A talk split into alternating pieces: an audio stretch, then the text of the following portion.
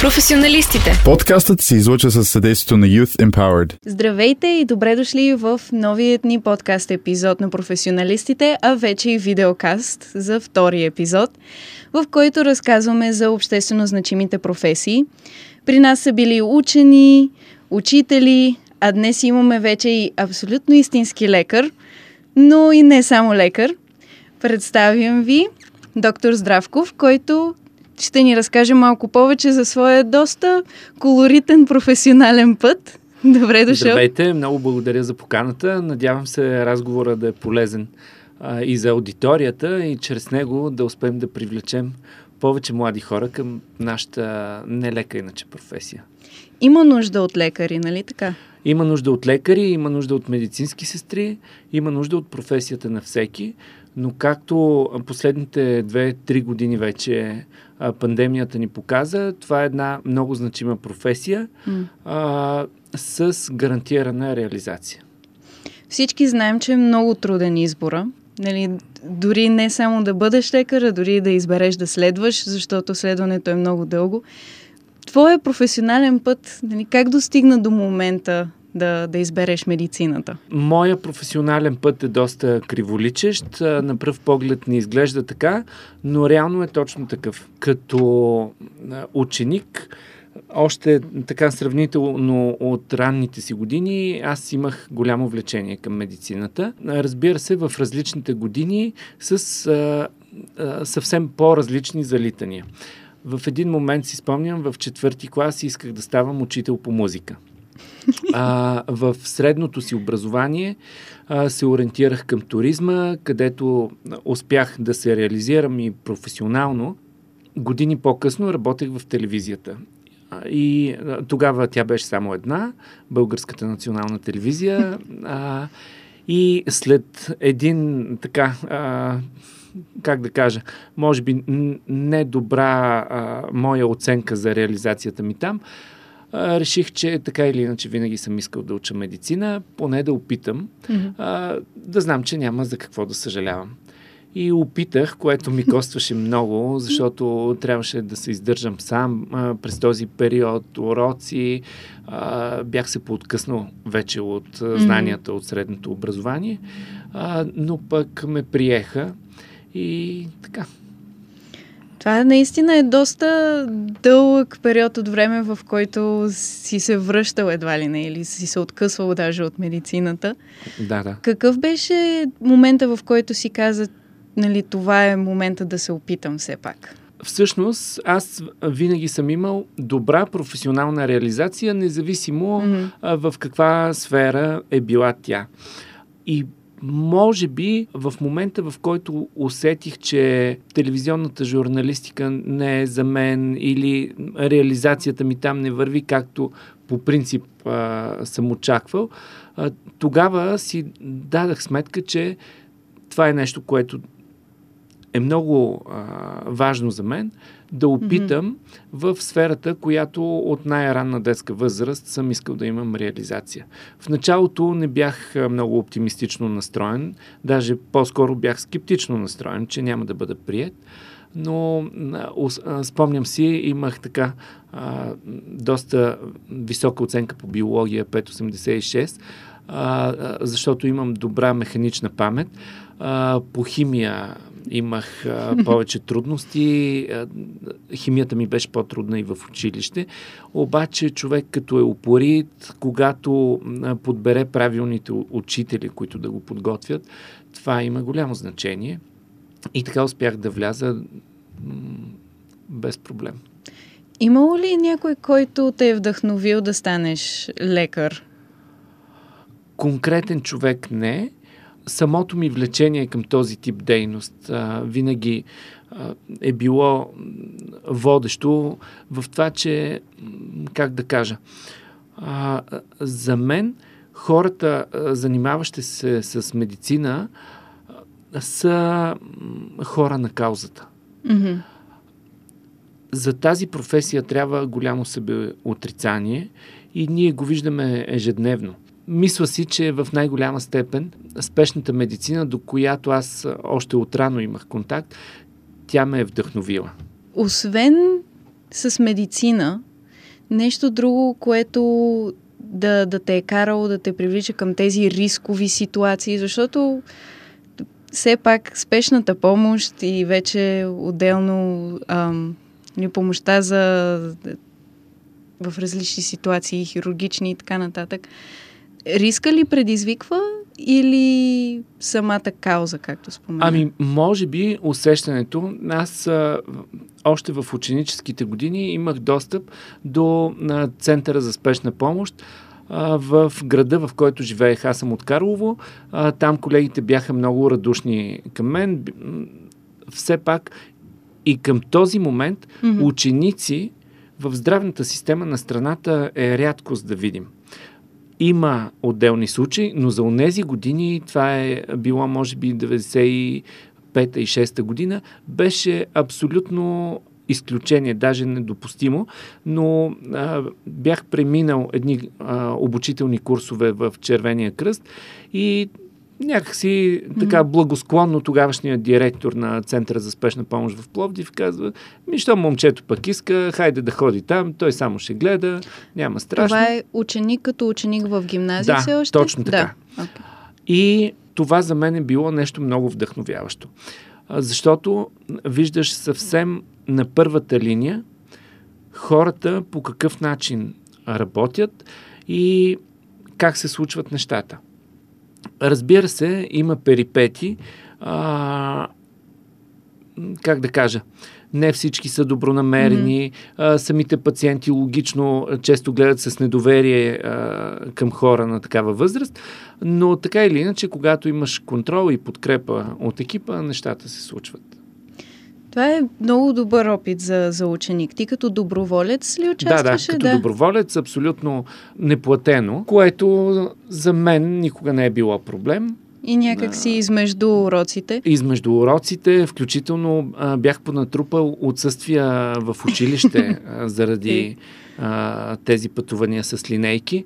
А, и съм много благодарен и а, до ден днешен на моите учители и, а, за разбирането, защото аз бях а, сравнително от по-проблемните ученици но а, наскоро се видях с директорката на моето училище, с която поддържаме така много приятелски отношения и тя казва, а, знаеш ли, ние виждахме, че все пак а, имаш много а, силни интереси към различни неща, справяш се добре и по тази причина белите ти в училище бяхме по-снисходителни, което от сегашна гледна точка, ако аз имам такъв ученик или моето дете има такова поведение, не съм убеден, че толкова ларш а, бих бил.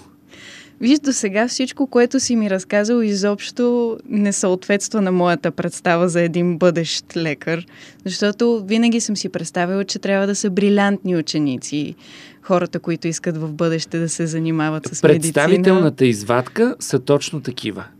Но аз не съм от нея.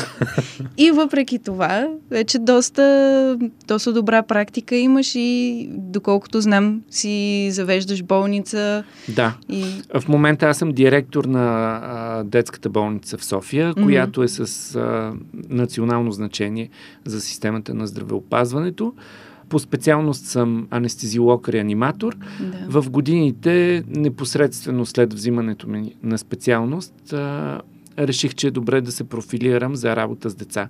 И от, може би, 2015 или 2016 година работя изключително и само детска анестезиология и реанимация, от което съм много щастлив и доволен.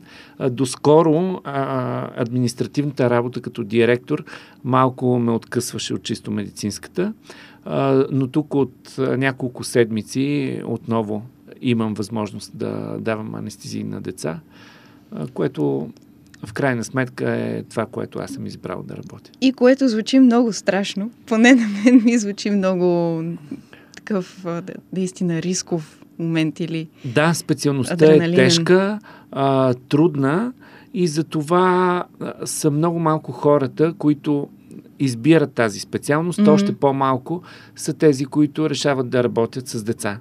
А, но пък ние сме имали късмет, попаднахме на едни страхотни учители. Mm-hmm. аз а, съм минал през различни клинични бази, а, но съм работил в най-големите университетски болници на София и в най-тежките детски отделения. И за щастие попаднахме на страхотни хора, които ни научиха на основата в това направление на медицината, за което сме им много благодарни. И сега се опитваме по същия начин а, да привлечем и да научим млади колеги, защото да, има тежки рискови специалности, но в крайна сметка те са много необходими точно за най-тежко болните пациенти. Абсолютно, абсолютно е така. Ти самият занимаваш ли се с преподаването или с подготвянето на млади лекари? Аз съм бил а, 4 или 5 години а, асистент в катедрата по анестезиология и интензивно лечение на Медицинския университет в София. Било ми е винаги много приятно преподаването на студенти. А, за мое голямо щастие, много от колегите, на които mm-hmm. а, съм водил упражнения, колоквиуми, а, избраха също а, да специализират анестезиология. Известно време нямах а, такъв тип академична дейност, но а, сега от есента а, започваме едно ново направление, mm-hmm. в, а, тъй като нашата болница е основната база на катедрата по педиатрия. Да към Медицинския университет и с ръководството на катедрата и на университета развихме едно ново направление спешна педиатрия и детска интензивна медицина, които ще влязат като модул в самото преподаване на студентите. И от тази година аз и още една моя колега започваме да преподаваме точно по това направление. Това звучи чудесно. Поне в, от моя опит има много интерес към, особено към медицината. Аз поне 7-8 съученици от моят моят клас записаха на някакъв вид медицина или поне подготвително, да. без да профилират все още. Ам, би ли ги насочил специално към анестезиологията? Какво на теб ти Не. хареса? А, а, а, веднага казвам. Грешка е да насочиш някой в най-ранната фаза на обучението по медицина Mm-hmm. да му кажеш, избери това. А, те най-обик... най-често и не слушат толкова, но личният ми опит показва, че в различните етапи на обучението имаш различни интереси. Аз лично осъзнатият ми интерес към анестезиологията дойде съвсем затвърден в трети курс. Mm-hmm. Преди това а, реших да кандидатствам изобщо да се занимавам с медицина заради спешната медицина. Mm-hmm. В обучението и в последствие в а, работата си, защото съветвам колегите, учещи медицина, въпреки че обучението е трудно, отнема много време, качествената подготовка, все пак да започнат някъде работа, може като доброволци, а, болниците вече са отворени да назначават и на половин щат на така гъвкаво работно време, Mm-hmm. защото този тип практика а, ти дава доста стъпки пред останалите ти колеги, когато завършиш. И тъй като аз започнах работа още в първи курс, и то в една от най-тежките болници в а, Пирогов, бях санитар а, долу на портала, което а, се гледа като най-така а, ниското ниво, но за мен това беше голям шанс, защото ти виждаш най-тежката спешна патология, която постъпва в болницата, когато все пак имаш досек с медицинските екипи, в един момент те започват да те обучават, показват ти, дават ти чисто практически неща да вършиш. А, Пирогов по това време беше болница а, с изключителна натовареност mm-hmm. и всъщност такъв човек а, единствено може да помогне и да попие. И в годините това много ми е помогнало.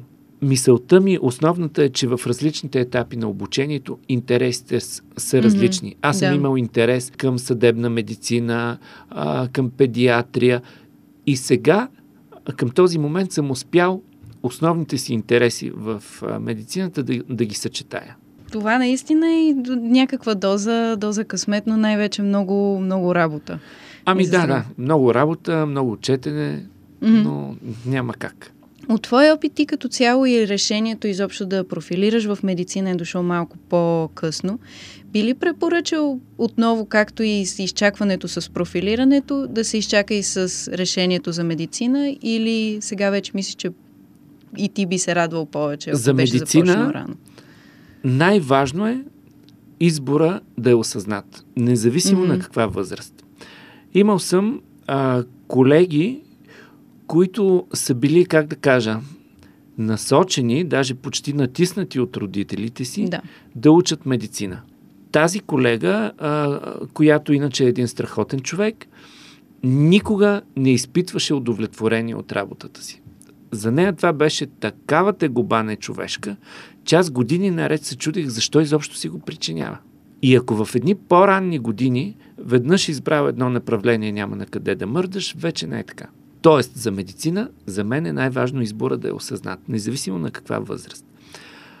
Защото специалността е трудна и тежка, там няма край на усъвършенстването и ученето. Мгм. Тези колеги, които с взимането на специалност преустановяват да си упресняват знанията, те а, бързо изостават и така не мога да кажа, че са от добрия клас лекари. Това е професия, в която трябва постоянно да се обновяваш, да се адаптираш към новостите и да мислиш кое в най-голяма степен е от полза на пациента. Защото напоследък наблюдаваме и нещо друго.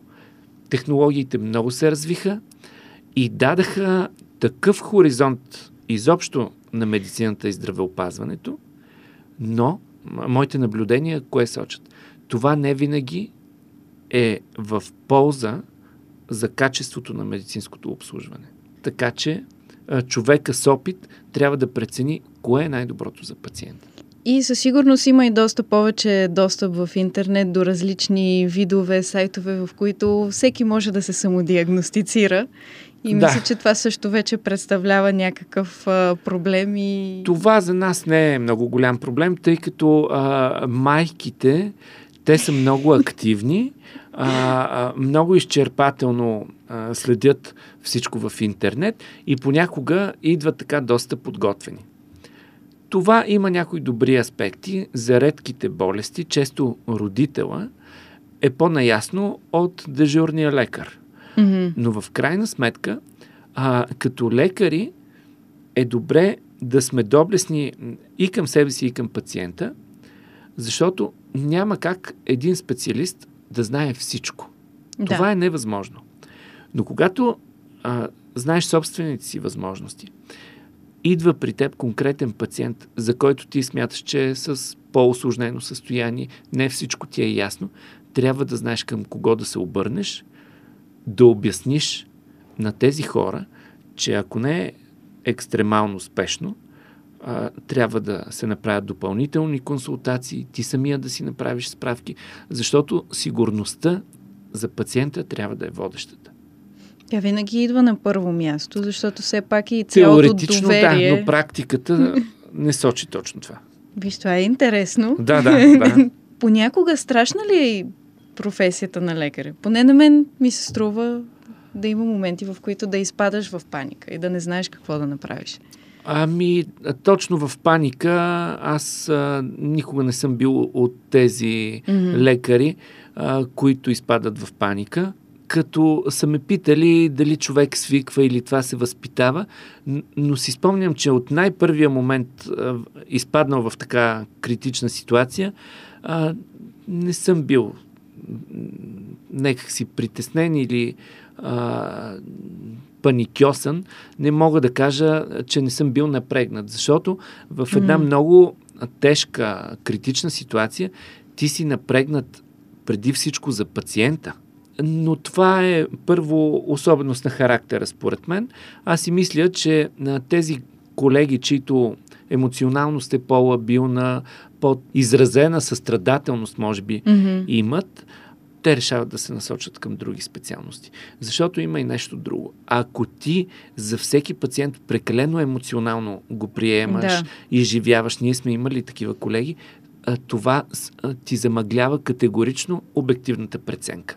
И за състоянието на болния, и за твоята стратегия за действие. Аз всъщност че... по това осъзнах за себе си, че не е за мен медицината със сигурност. И... Което, а, ето тази доблест към себе си, а, всеки лекар трябва да я притежава. Защото а, иначе може да поставиш под заплаха а, живота на пациента, заради това, че твоята емоционалност е по-лабилна.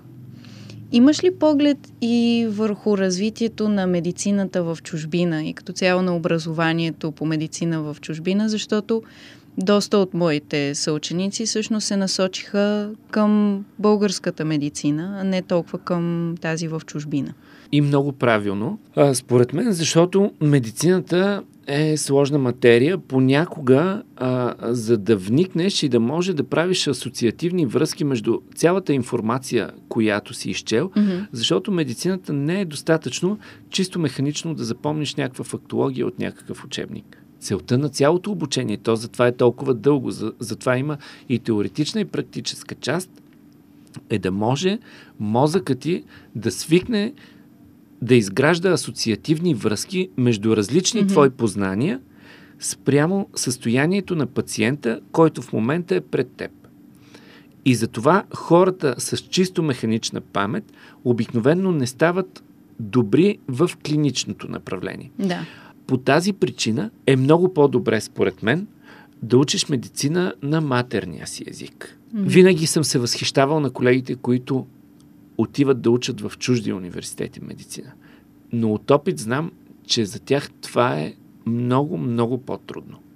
Добър е варианта да завършат медицина. Тук, според мен, оптималният mm-hmm. вариант е тук да завършат, ако решат да се квалифицират навън и живот и здраве, системата ни да ги прегърне отново, за да лекуват все пак, хора в, в България. България. Има ли много голямо текучество на лекари от България към чужбина? А, не съм много убеден. Това е глобална статистика за страната, mm-hmm. която лично аз не мога да кажа, но с а, удовлетворение виждам, че в нашата болница голямо текучество няма. Първо, ние разполагаме с профилирани клиники и при нас са едни от най-добрите педиатри в цялата страна. Профилираните ни клиники работят много добре. Въпреки това, постоянно се опитваме да привличаме нови, млади хора с интерес към педиатрията и за щастие в болницата те вече са доста. Включително имаме колега, който е завършил в Германия медицина, но дойде тук да специализира. Mm-hmm. А, страхотен млад колега. Така че като кадри ние сме добре обезпечени. За съжаление не е така в страната. Има отдалечени райони, където достъпа до адекватна медицинска помощ включително педиатрична, е, е ограничен. Това е проблем на системата. Mm-hmm. И това налага много силна държавна политика.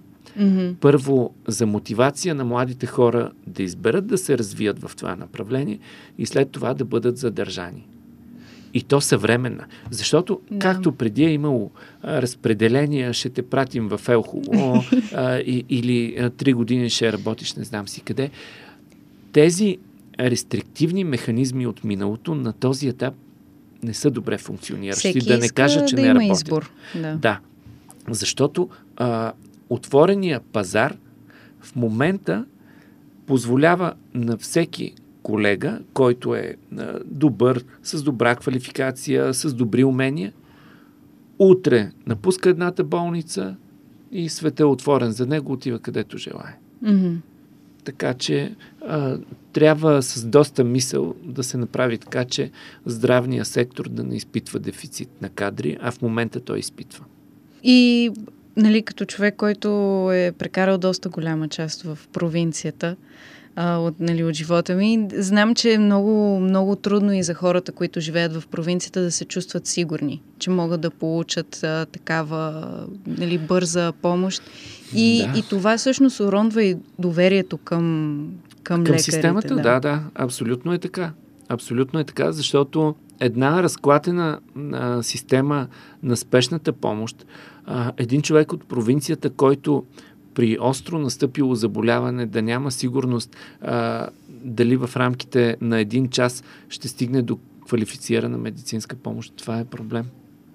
И със сигурност го има момента, че нали, все пак тези лекари, които излизат и искат да специализират, може би могат да се издигнат или да някакси да се развият по-добре на места, където Ами в нашата страна малко... а, смятам, че аз самия съм пример в това отношение, Мгм. а, колкото може би така самохвално звучи, но отново ще кажа, че аз съм работил в най-големите университетски болници на София. А, имал съм добра реализация, просто защото а, структурите, в които съм работил, са имали нужда от такъв тип специалисти. Всъщност последната ми позиция като а, длъжност директор на болница, а, как стана? Аз а, работех по това време в Пирогов, в а, две частни структури също и имах доста добро така и финансово обезпечение и доста добре а, си бях планирал времето. Отново към педиатрията? Да, Или? да. детска анестезиология. Но всъщност екипа на, част от екипа на болницата ме поканиха на един разговор, от който разбрах, че имат конкурс за директор на болницата. Мгм. По това време аз бях консултант в това лечебно заведение, в тази болница. Мгм. И нееднократно съм ги критикувал за организацията, а, кое, как не трябва да става, защото а, сме имали контакти с тяхната работа и смятам, че съм имал добра преценка и съм им давал съвети. И в един момент те ми казаха, ами знаеш ли, има конкурс а, за директор, а, помисли, държим така да се явиш, защото считаме, че имаш поглед върху нещата. Това ми отне малко енергия в личен план, защото М. жена ми беше категорично против. Тя каза, защо смяташ, че такъв тип Мгм. дейност е подходяща за теб, тази болница е трудна, а, по това време тя не беше с най-добрия имидж. Е, но пък аз успях да я мотивирам, тя също е лекар, а, чисто с медицински аргументи, че дори едно дете по-малко да загине вследствие на това, че аз да. ръководя болницата, а, пак си струва. И така постигнахме едно компромисно съгласие. Явих се на конкурса и го спечелих. А, започнахме. Тук е много важно да кажа, че всичко постигнато за тази една година и малко, за която аз съм директор, е благодарение на целия екип на болницата. Това Да. не е лична моя заслуга и сега дайте аплодисменти. Няма как един човек дори да свети, а ако няма екип зад себе си, кардинални, големи промени е невъзможно да се извършат. Със А ние успяхме в тази болница да направим много качествени подобрения, видими за щастие Мгм. и за пациентите. Имаме още много път напред да извървим, но имаме подкрепа така и на ня... повечето институции. А, разбира се, винаги има и някакви обструкции, но пък а, ако е много лесно, няма да е много интересно. За теб по-лесен ли щеше да е избора и изобщо щеше ли направо през глава да се хвърлиш за тази позиция, ако нямаше този, тази обратна връзка от а, жена ти? Ами, всъщност, аз а, никога не съм а, мечтал или целял точно да съм някакъв а, началник и, а, или пък камо ли директор. Мгм. Но а, в работата си, в различните структури, се убедих, че ако директора е добър, аз работих с много добри а, директори. А, тук ще ги спомена Бойко Коруков. А, професор Коруков е хирург, беше директор Мгм. на, на болница Царица Йоанна Исул и професор Асен Балтов, той беше директор на Пирогов. А, от тези хора аз видях, че ако директора реши, че едно лечебно заведение трябва да се развива в конкретно направление и той държи на това, е по-лесно екипа да влезе в тази доктрина. Работил съм обаче и с недобри. При тях какъв е проблема? Структурата, клиниката може да има много силен екип, с много добър ръководител, но когато директора счита, че това не е приоритет, страда и структурата, клиничната, страдат и пациентите. сега наблюдавам в нашия бранш а, навлиза един по-нов менталитет ръководители, който ми изглежда, че за него екипа и пациента са в центъра на събитията, както би трябвало да бъде. Да, което е доста обнадеждаващо. Нали, за... Надяваме се. Това времето ще покаже, mm-hmm. защото най-важни са резултатите. Каквото и да си говорим, ако има лоша обратна връзка от страна на пациентите, mm-hmm. да. значи лечебното заведение е проблемно. Mm-hmm. Ако хората го избират и казват, първо ще отидем там, значи има доверие в това лечебно заведение. Системата е, е такава, че тя е далеч от съвършената в нашата mm-hmm. Самата работа в нея, патологията, заболяванията на хората също са предпоставка за конфликтна зона. Да. Но така или иначе, това за мен е а, част от националната сигурност.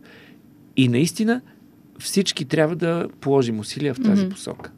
Административната работа откъсна ли те много от практиката в някакъв момент или За щастие не, не много, защото mm-hmm. аз а, закона позволява да си работя и като лекар а, в болницата, така че не толкова. Административната работа ми наложи, а, не съм подозирал, че ще трябва да изчета толкова закони, наредби, да се консултирам с адвокати, с економисти, финансисти.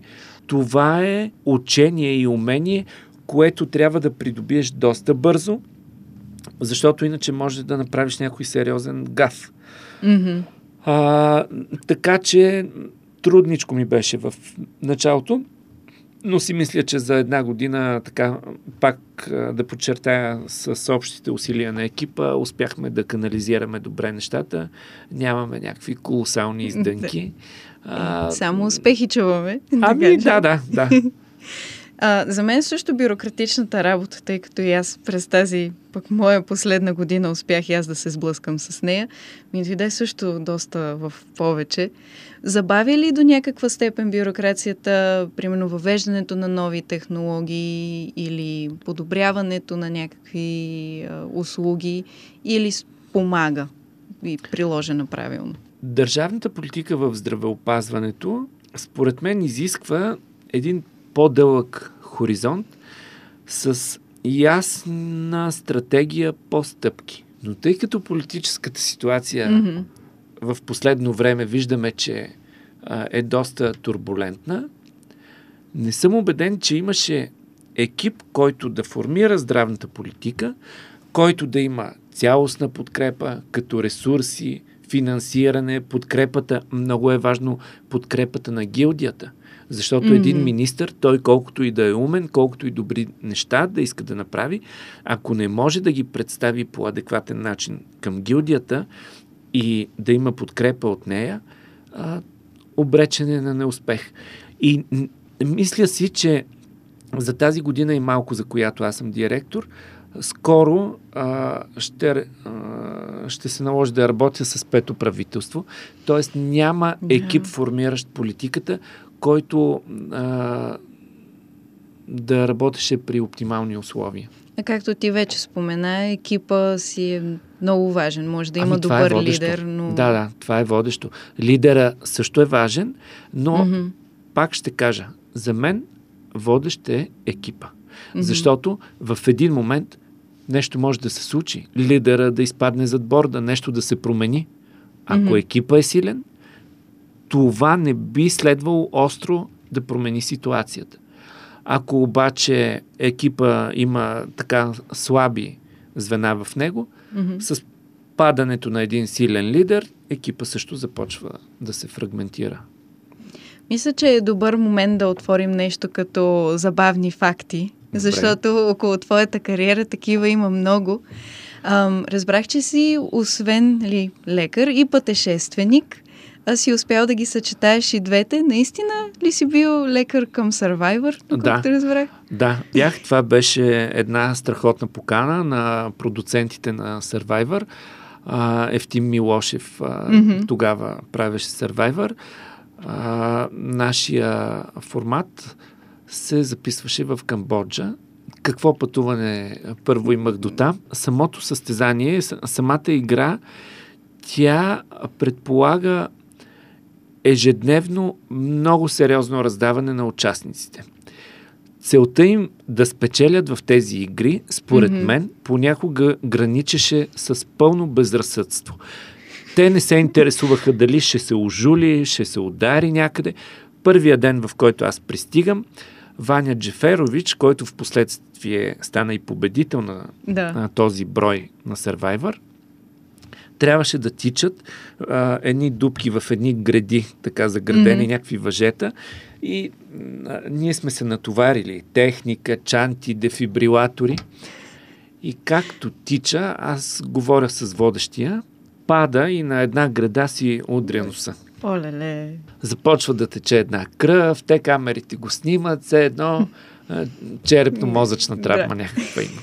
И имахме един така професионален спор с колеги, защото ние бяхме трима лекари в този формат. Една част от екипа смятаха, че трябва с а, хеликоптера да го вдигнем до първия пристанищен град. Има болница в Сианугвил. Да. да го закараме там, на всяка цена да го видят неврохирурзи и така нататък. А, при което аз бях малко скептичен, все пак а, вече бях поработил доста спешност и казвам, моля ви се, този човек два дни, ако не е в играта, той отпада от нея. Да. Казвам, в крайна сметка, той падна и си удари а, муцуната в градата. Нито е губил съзнание, може и той самия малко да е преувеличил някои неща. Не, защото... той беше м така, а, според мен, от хората, които бяха стоици, да. а, колкото и да им беше некомфортно, не даваха много вид. И в крайна сметка наделя моето мнение, задържахме го за щастие в играта. Все пак той отиде, макар не с хеликоптер, а, с един катер. А, го влачиха да му правят рентгенографии. Гледахме снимката, консултирахме се с някои колеги и нямаше някакви щупвания, тежки поражения и играта продължи, но имахме, как да кажа, нямаше ден, в който да няма някакви инциденти или нещо да трябва да е, се пак действа. е екшен игра. Да, да. Включително един от участниците беше цепил дърва или не си спомням при каква манипулация си беше разцепил а, главата и те казват, ама той е за шеф защото при тях има парамедици. Да. И казвам, няма проблем, аз имам на, наборче, а, ще го зашия там на плажа. И те, ма как на плажа? Е, как? Сега ще ви покажа как. И така. Това да не е и опит от някакви други пътешествия, в които е трябвало да се справиш с някакви непредвидени ситуации. Ами, не, а, всъщност а, опита, който а, съм добил в а, центровете за спешна помощ, а, включително и в провинциални такива, ми е дал а, смелост и отговорност в някаква mm-hmm. подобна ситуация да. А, да мога да реагирам хладно, хладнокръвно и спокойно. И, и на момента. Да, да, да, да абсолютно. Да това е наистина невероятно и като пътуване чак до Камбоджа. За... Ами страхотно е. Това mm-hmm. за един лекар тази година, а, по, при последния сезон, аз а, оказвах така логистично съдействие на медицинския mm-hmm. щаб. А, мога да кажа, че мой беше подбора, кои колеги да отидат. Да. И с голямо съжаление не можах да отида, но все пак сегашната ми позиция не позволява толкова дълго отсъствие. Mm-hmm. И за един лекар е и приключение, и голям опит. И отново голяма отговорност. Това никога не бяга. Това, да, да. Това, но по принцип да. работата ни е такава, че отговорността, когато е осъзната, тя не ти тежи. Защото mm-hmm. а, знаеш, че всичко зависи от теб, mm-hmm. в крайна сметка. За много хора, или нали, от тези, с които съм разговаряла, най-голямата саможертва им се струва, че ще бъде едва ли не социалния живот или забавлението. Има ли го този момент при медицината или всъщност не са чак толкова страшни ами, нещата? Това до голяма степен зависи от характера на, а, хората. Аз никога не съм бил някакво парти животно. Спомням си, а, в моя роден град Карлово бяха в киното отворили една дискотека и сестра ми, тя е две години по-голяма от мен, хайде да ходим. Никакъв интерес нямах.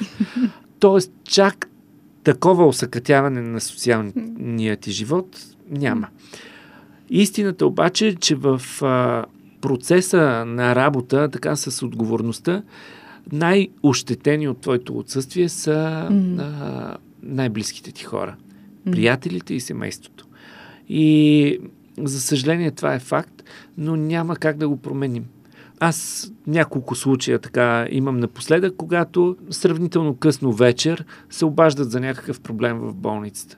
Mm-hmm. И за щастие аз живея близо до нея, а, на 10 минути с кола и казвам на жена ми там и на децата, трябва да отида до болницата.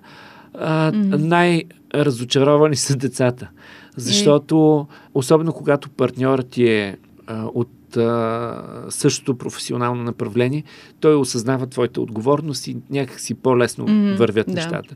Но децата няма да забравя дали за някакъв рожден ден, детски или нещо такова.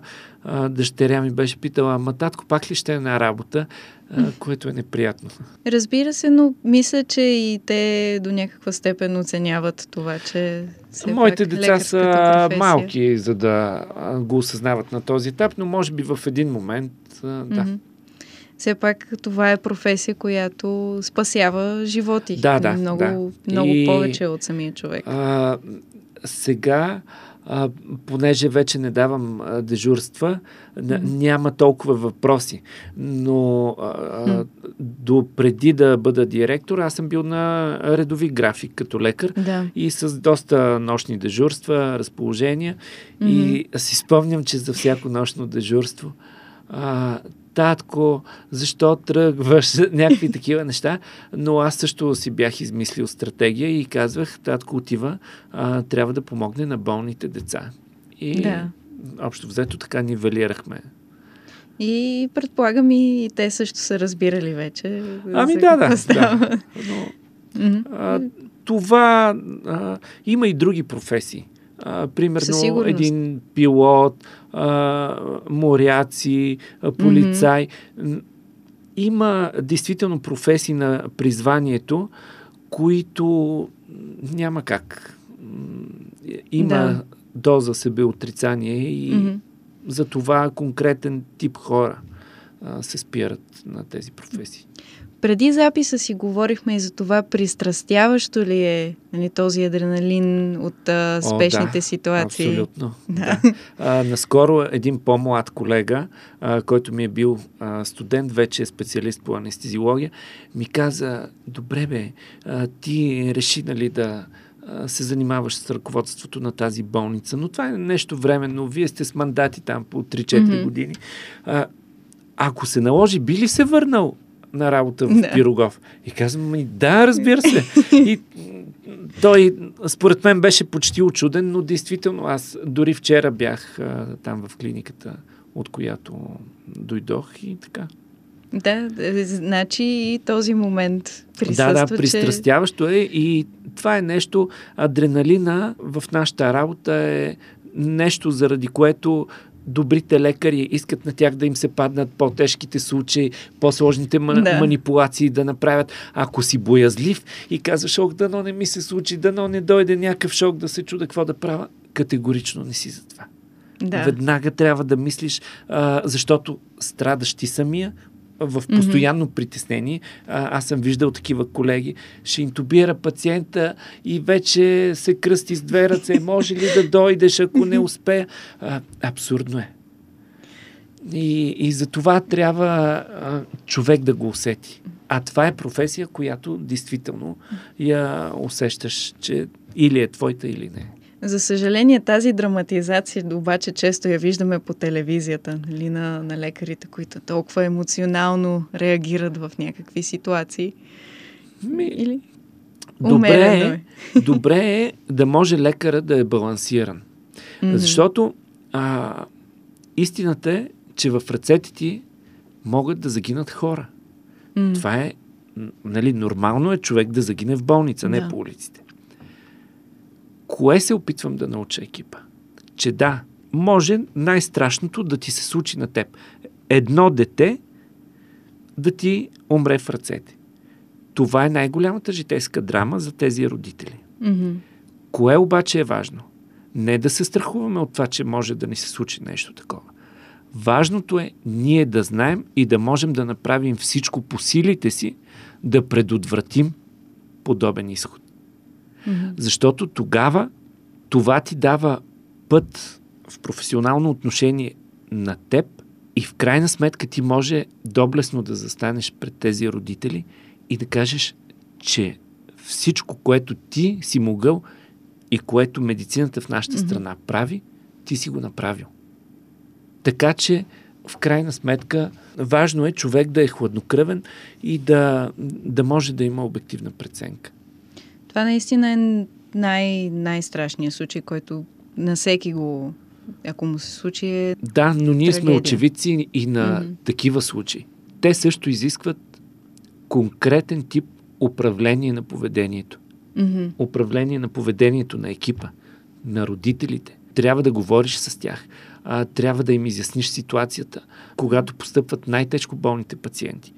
Непосредствено след първичната ти преценка за този пациент, ти трябва да излезеш и да обясниш на родителите с лексика, която те ще Мгм. разберат какво им казваш, но да им дадеш истината. Да им Мгм. кажеш обективното състояние. Най-голямата грешка за мен при тежката патология пациенти е да заблуждаваш хората. Мгм. Това е груба грешка. В западната медицина тя не се поощрява, но тук все пак а, ние имаме така един уклон от а, съветската система на здравеопазването, когато не цялата фактология се изнася на пациентите и техните близки, което за мен е грешка. Медицината си е и доста голяма доза комуникация на, на наука, така че предполагам това е нали, важно да се усъвършенства като, като умение още от а, началото на професионалното развитие. Така е, да, да. Да върна малко разговора назад. А, много от хора се вдъхновяват всъщност от примери за, за медици, от а, нали, измислицата, от фикцията. Доколко фикцията прилича на, на реалността и има ли много хора, които в последствие се разочароват, че това, което практикуват, не прилича толкова на киното? Ами, отново ще дам пример със себе си. А, освен е, чисто така детинския ми интерес а, към а, медицината, който смятам, че се дължеше и на а, неколкократни мои престои в болница като дете, беше и от а, сериала Спешно отделение, който според мен е еталон в това направление. За мен той е бил много вдъхновяващ. В нито един момент обаче не съм си мислил, че българската система е дори сходна с това, Мгм. което виждаме. Да. В нито един момент не съм бил а, директно разочарован от а, големия дисонанс между филма и нашата а, действителност. Но всъщност добрия пример от добре направените филми, защото напоследък се появиха и много други сериали с медицинска тематика, които съвсем не мога да а, кажа, че са добри. Хубавото обаче, че така добре структурирани, добре помислени такива телевизионни проекти могат да ти дадат добри идеи. Първо, Мгм. за комуникацията в а, а, направлението и след това как ти самия може да промениш нещо. Защото българите какво? Всеки плюе всичко. Здравната система е лоша, съдебната система е лоша, образователната се разпада, всичко е лошо. Всеки може да е критик. Но малцина си задават въпроса какво направих аз, за да подобря нещо. Да. Или виждаш, че нещо е голям проблем. Сигнализирай го. Мгм. Обърни се към този, от който зависи и му кажи. Дали ще стане, е отделен въпрос. Но самия факт, че си дал някакъв сигнал, също върши работа. Пример пак ще дам.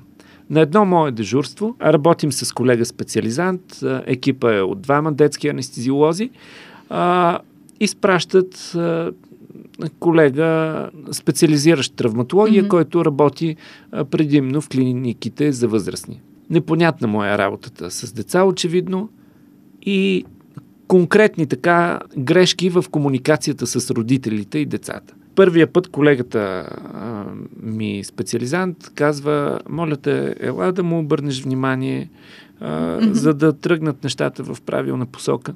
Отивам, говоря с него. Обяснявам на колегата, казвам му, при децата не може по този начин, както при възрастните работите, ела да ти кажа.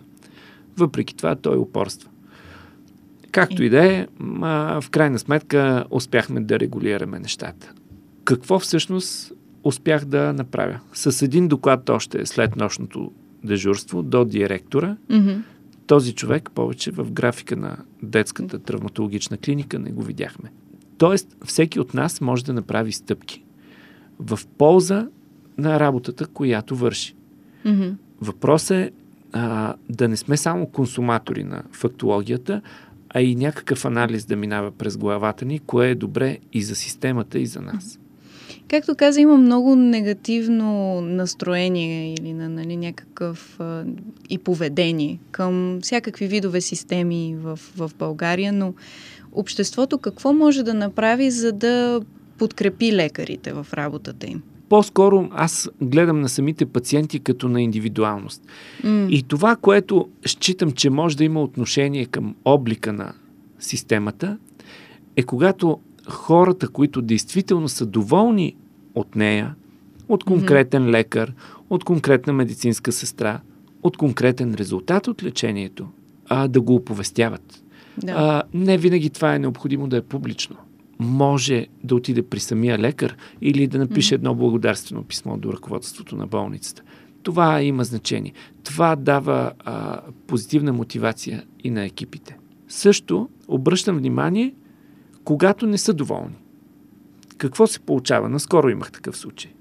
Недоволна родителка от това, че детето било разкарвано с линейка тук, там, на трето, на пето място и жената, кое е най-лесно? Да се изкаже във Фейсбук, е, а, да. разбира се, медиите да поемат а, това направление и тръгва една дискусия, без обаче другата страна да е чута, т.е. Да. лекарските екипи. Моя апел е, ако някой не е доволен от нещо конкретно, обърнете се към ръководствата на тези структури. Mm-hmm. Подайте оплаквания. Защото когато ние не знаем, че има проблем или го разбираме от медии, а, да. често с видоизменена фактология, да не кажа по-тежки думи, няма как да вземем адекватни мерки. Когато обаче имаме конкретен сигнал от пациента, веднага може да искаме обяснение от екипите, защото не винаги грешките са а, вследствие на неправилно поведение на хората. Понякога все пак... те са предпоставени от самата система. Да. Нашата здравна система е далеч от съвършенната. Но по тази причина всеки сигнал, ако му се отдели достатъчно време, могат да бъдат предприяти мерки и така постепенно системата да, да има по-голяма сигурност. А все пак и вие сте хората, които реално могат да променят нещо, могат да, да разрешат да, проблема. Разбира се. Не са да, просто е. медиите или другите хора. Медиите имат във значение, когато обаче отразяват едно събитие в цялост. Да. Мозаичното отразяване, само едната страна, не носи а, полза за никого. Може би за гледаемостта да, но полза за системата, за обществото, категорично не. Със сигурност е така. Това е добра обратна връзка и за нас. Нали, как можем да продължим да представяме повече добра информация и интересна и полезна, като този разговор. Като последен въпрос, въпреки че наистина не ми се иска да е последен, какъв съвет доста общ за съвсем млади или дори а, тинейджери, които все още не са се ориентирали съвсем, какъв съвет би, би им дал нали, в първите им стъпки в медицината? Да се водят действително от това винаги да помогнат не е необходимо винаги да си герой, но винаги водейки се от това да помогнеш на някого, нещата за теб ще са добре. Тук се сещам за един цитат, не мога да си спомня на кого е. Ако имаш проблемна ситуация и се чудиш как да постъпиш, постъпи човешки. Това е моя апел. Много, много благодаря за този разговор. Беше Благодаря ми изключително приятно. И се също. надявам да намерим още поводи, да си водим разговори, дискусии. С удоволствие. А вие продължавайте да следите за повече разговори на тема обществено значимите професии. Очакват ни още много интересни епизоди с много интересни гости. Така че със сигурност следете на страницата на Teen Station. Абонирайте се за нашите подкасти във всички платформи Mixcloud, Spotify, Google Podcasts и Apple Podcasts.